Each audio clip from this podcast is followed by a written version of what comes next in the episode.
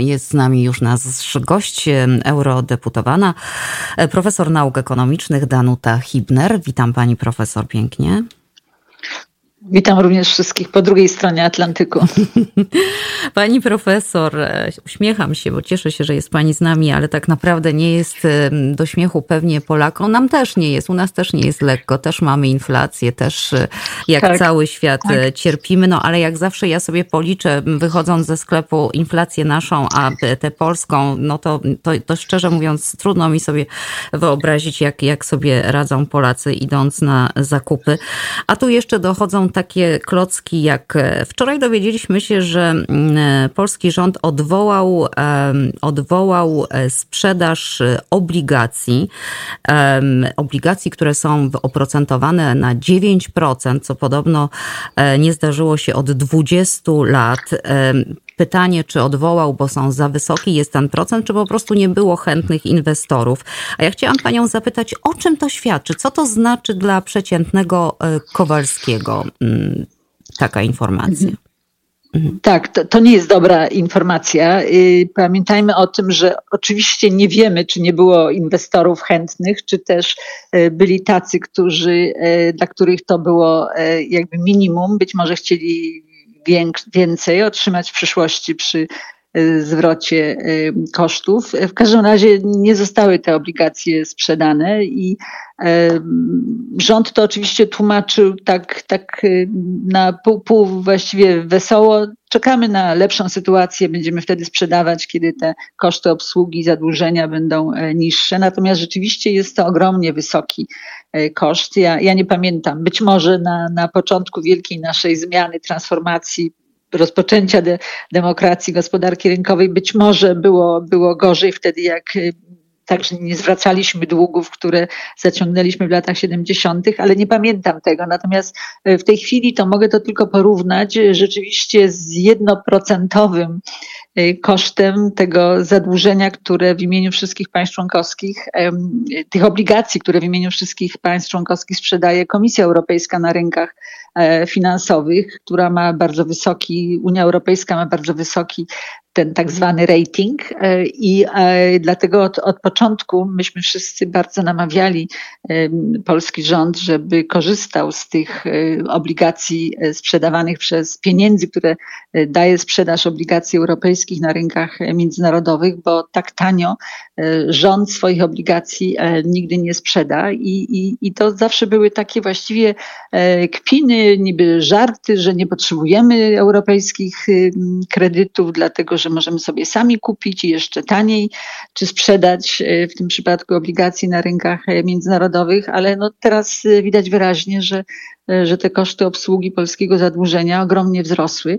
O czym to świadczy? No, to świadczy niestety o tym, że spadło zaufanie inwestorów do Polski, do polityki polskiego rządu, bo to mniej więcej na tym polega, że wszyscy patrzą, że z jakiegoś powodu Polska nie otrzymała do tej pory ani funduszy z tego planu odbudowy i odporności, tego nowego funduszu, jak też nie uzyskała do tej pory, nie rozpoczęła jakby całego procesu w nowym budżecie polityki spójności, czyli funduszy strukturalnych, funduszu spójności, gdzie Polska od wejścia do Unii była jednym z największych, jeżeli nie największym beneficjentem w przeliczeniu na jednego Polaka i tam też się nie udało tych pieniędzy uruchomić, czyli generalnie inwestorzy zagraniczni patrzą na Polskę i widzą, że są jakieś powody, żeby Komisja Europejska, która odpowiada za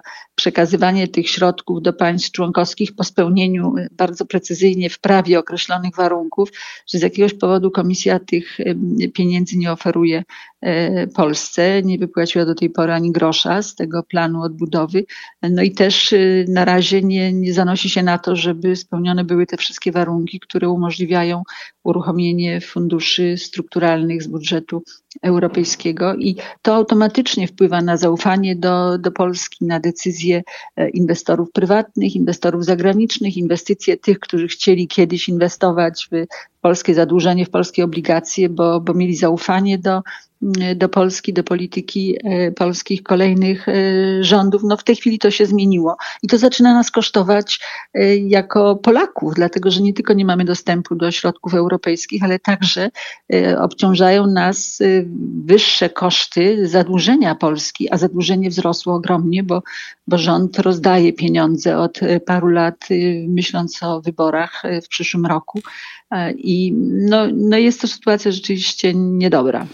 No tym bardziej, że te wybory dopiero za rok. Ja nawet nie chcę sobie wyobrażać, pani profesor, ile jeszcze tych pieniędzy w planie mają rozdać.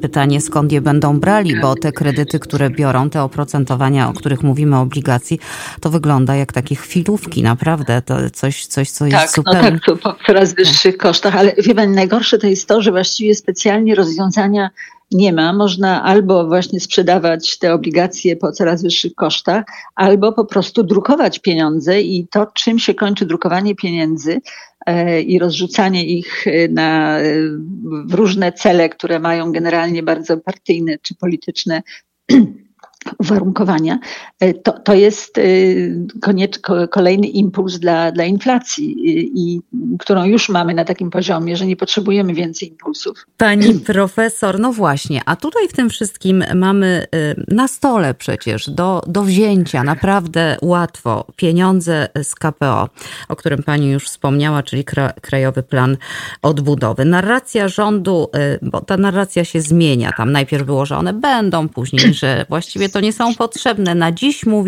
mówią przedstawiciele rządu, tak, Unia wstrzymuje te pieniądze. My prawie, i tutaj kładę nacisk na słowo prawie, wszystko spełniamy. Czy to się tak da prawie coś spełnić? Czy oni muszą wypełnić te kamienie po prostu milowe, na które się zgodzili? Tak. Znaczy ja bardzo ubolewam nad tym, że taka jest sytuacja, ale pamiętajmy, że pieniądze europejskie i te ogromne, które dostawaliśmy przed wejściem do Unii w 2004 roku, bo było wielkie wsparcie tych wszystkich wielkich zmian i reform w Polsce, i te pieniądze, które od wejścia do Unii dostawaliśmy, to głównie przez politykę spójności, politykę rolną, a 2 lata temu został przyjęty ten nowy program, trochę związany, a właściwie rzeczywiście związany z kryzysem covidowym, kiedy było wstrzymanie, tak zwane lockdowny, prawda, czyli wstrzymanie jakby działalności gospodarczej przez firmy, bo nie było fizycznych kontaktów możliwych między ludźmi. Nie można było pracować w tych miejscach, w których trzeba być fizycznie obecnym, w związku z czym rzeczywiście wtedy Unia Europejska zdecydowała się zapomnieć o takich różnych tabu, które istnieją, na przykład, że Unia się nie zadłuża, że i wymyśliliśmy jako Unia Europejska nowy właśnie strumień dochodów dla państw członkowskich na podstawie tych obligacji europejskich, które były sprzedawane. Także na rynku amerykańskim były wielkie reklamy w Nowym Jorku. Także i w rezultacie wszystkie państwa członkowskie zostało wyliczone w oparciu o poziom rozwoju, o liczbę ludności. I Polsce przypadło prawie 24 miliardy euro. Dzisiaj to jest prawie w dolarach, to jest to samo, kiedyś to było w dolarach więcej, w postaci grantów, czyli bezzwrotnych dotacji, i 34 chyba w sumie w postaci pożyczek. Właśnie po pierwsze chyba dopiero po 30 latach będziemy je spłacać jako Unia Europejska z budżetu europejskiego, i te pieniądze, żeby otrzymać, trzeba było zrobić dwie rzeczy. Po pierwsze, przygotować taki plan krajowy, którym trzeba było spełnić warunki, jaka część tych środków pójdzie na inwestycje związane ze zmianami klimatycznymi, jaka część środków pójdzie na inwestycje o charakterze społecznym, także edukacyjnym, jaka część pójdzie na inwestowanie w innowacyjność polskiej gospodarki, bo pod tym względem ciągle nie jesteśmy w czołówce, skromnie mówiąc, Unii Europejskiej. I żeby te środki zostały przekazane poszczególnym krajom, tam w określonych ratach w ciągu 6 6 lat, to trzeba spełnić warunki. One się nazywały kamienie milowe. I dla Polski tymi takimi wyjściowymi warunkami, czyli takimi, które potem przy dalszych kamieniach także spełnionych uruchamiałyby wszystkie środki, ale są konieczne do spełnienia, żeby w ogóle uruchomić cały program. To były warunki dotyczące funkcjonowania naszego systemu sprawiedliwości, czy też sądowego, może tak będzie, wymiaru sprawiedliwości, a chodzi o to, jak funkcjonują sądy.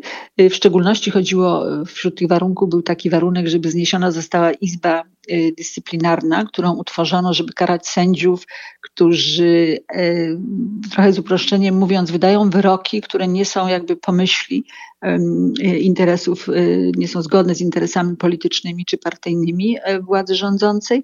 Chodziło też o to, że ponieważ wyrzucono już wielu sędziów z pracy, przez tę Izbę Dyscyplinarną ona działała bardzo aktywnie i zostali usunięci z pracy. Chodziło o to, żeby stworzyć system, który udostępni, który przywróci do pracy sędziów, ale jednocześnie chodziło też o stworzenie takiego całego systemu, takiej jakby ścieżki dla tych sędziów, żeby pozwalającej na ponowne rozpoznanie ich spraw przez sądy spełniające unijne wymogi niezależności i żeby to rzeczywiście powstało.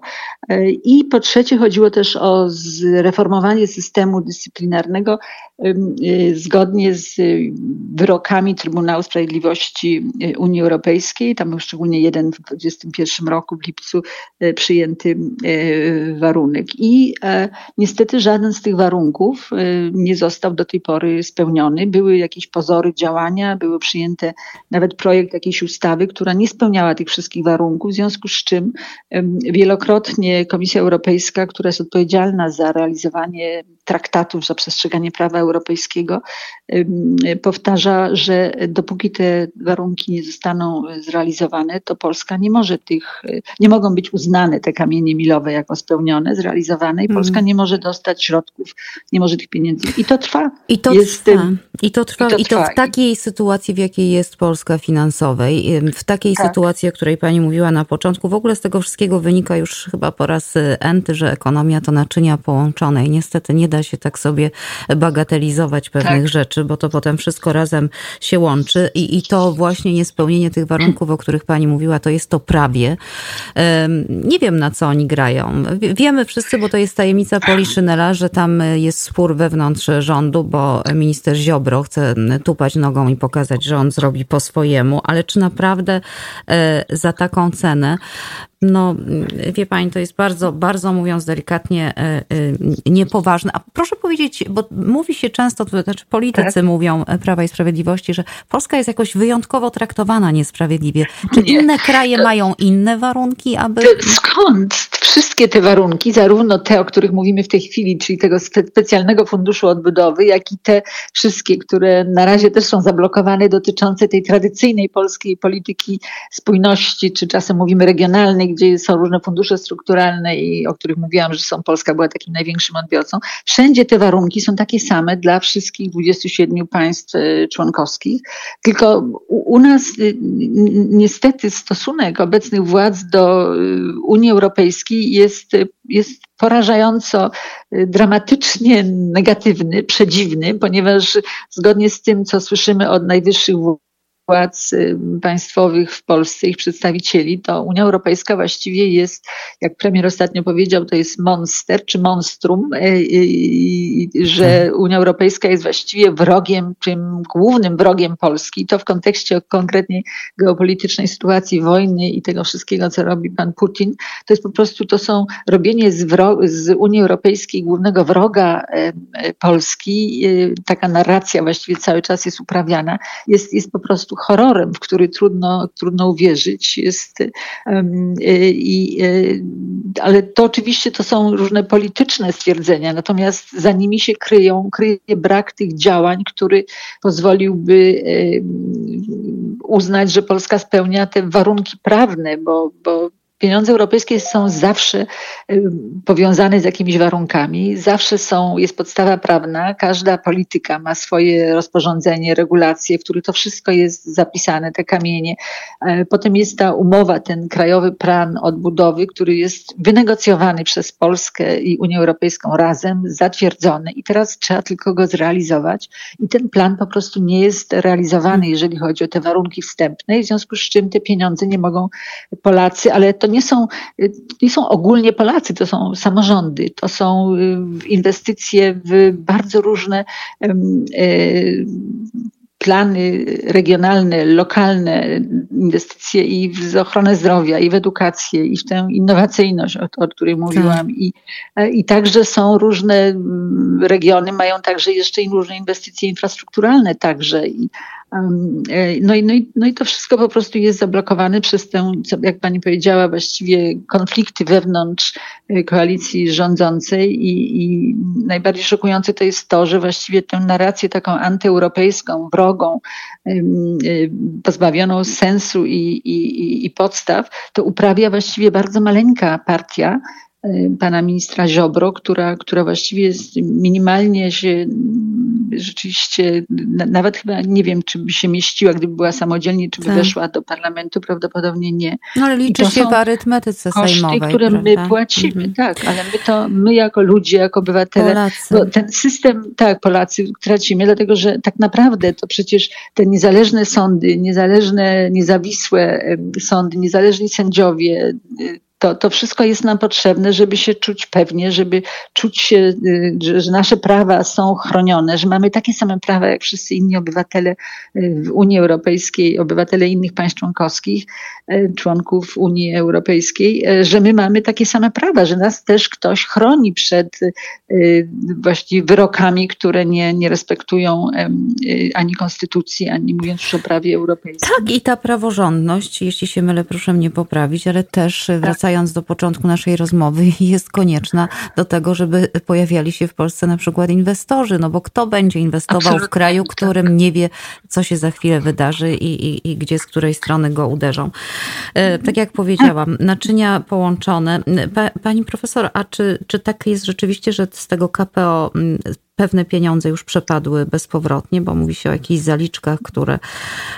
Znaczy zaliczka nie przepada w sensie jako pieniądze, ona zostaje, tylko nie była wypłacona na początku jako zaliczka i mogła być wypłacona tylko w ubiegłym roku, czyli zanim jakiekolwiek zaczęły się projekty, zaczęły kosztować, zaczęły się inwestycje w różne projekty, to można było dostać chyba około 4 miliardów euro właśnie tej zaliczki, ponieważ ten plan był tak długo negocjowany, nie został zatwierdzony na czas w ubiegłym roku, żeby do zaliczki Polska miała prawo, więc w tym sensie przepadła ta płatność, ale nie przepadły te pieniądze. Te pieniądze są ciągle do wykorzystania ale to niestety wymaga zmian legislacyjnych, bo na czym utknęliśmy, to jest właściwie zła ustawa, która nie rozwiązuje tych kamieni milowych, czyli tych warunków. Tak, ale obydwie wiemy, pani profesor, że to naprawdę jest mały ruch. Wystarczyłoby i to dałoby się pewnie zrobić na jednym posiedzeniu, w ciągu jednego dnia.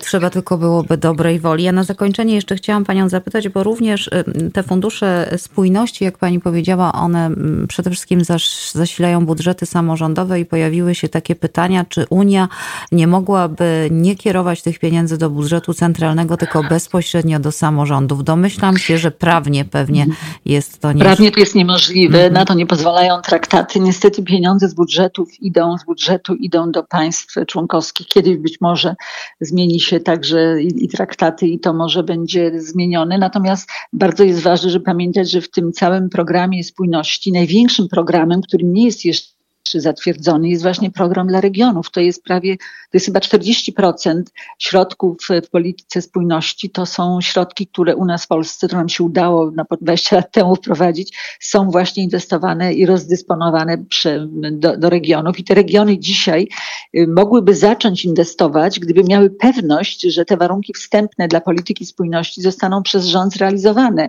A to, co jest najgorsze w tej chwili, to, że wszyscy się boją rozpoczynania inwestycji, dlatego że nie wiedzą, czy te warunki zostaną spełnione i czy środki zostaną na przykład do regionów przekazane w przyszłym roku przez Unię Europejską, bo zostaną spełnione te warunki wstępne, gdzie tam między innymi jest poszanowanie karty praw podstawowych, która jest po prostu kartą praw człowieka. Nie ma też wprowadzonej w życie ważnej ONZ-owskiej konwencji dotyczącej osób z niepełnosprawnościami. No to jest więc dopiero wstyd. Spójności tak. Też mamy, tak. To straszny jest wstyd, no ale no taka jest sytuacja, że nie ma żadnych ani tych pieniędzy z planu odbudowy, ani tych pieniędzy z polityki spójności, bo nie są spełnione przez rząd te warunki wstępne ani tu, w tych obu jakby strumieniach pieniędzy europejskich, a to wszystko byłoby spełnienie ich byłoby w interesie rzeczywiście nas, Polaków. I to, że tracimy zaufanie inwestorów przez to jest niesłychanie bolesne i nie wiadomo, jakie będą konsekwencje w dłuższym okresie. Pamiętamy, jakie były konsekwencje, gdy spłacaliśmy jako państwo długi po słusznie minionych czasach, więc a teraz tak. Te długi są jeszcze większe, więc nie chcę myśleć, na ile pokoleń będzie to się rozciągało. No, bardzo niedobre informacje, pani profesor, no ale cóż, z faktami się nie dyskutuje, możemy tylko zapytać, halo, czy leci z nami pilot, bo naprawdę to właśnie chyba go nie ma jakoś, znaczy jest jakiś pilot, który gdzieś na manowce nas wiezie, chyba nie tam, gdzie chcemy jechać, lecieć. Tak to wygląda. Dziękuję pani bardzo za rozmowę. Dziękuję, że poświęciła pani swój czas. Dobrego wielką przyjemnością. Dziękuję. Do usłyszenia. Profesor Danuta Hübner, profesor nauk ekonomicznych, europarlamentarzystka była naszym gościem.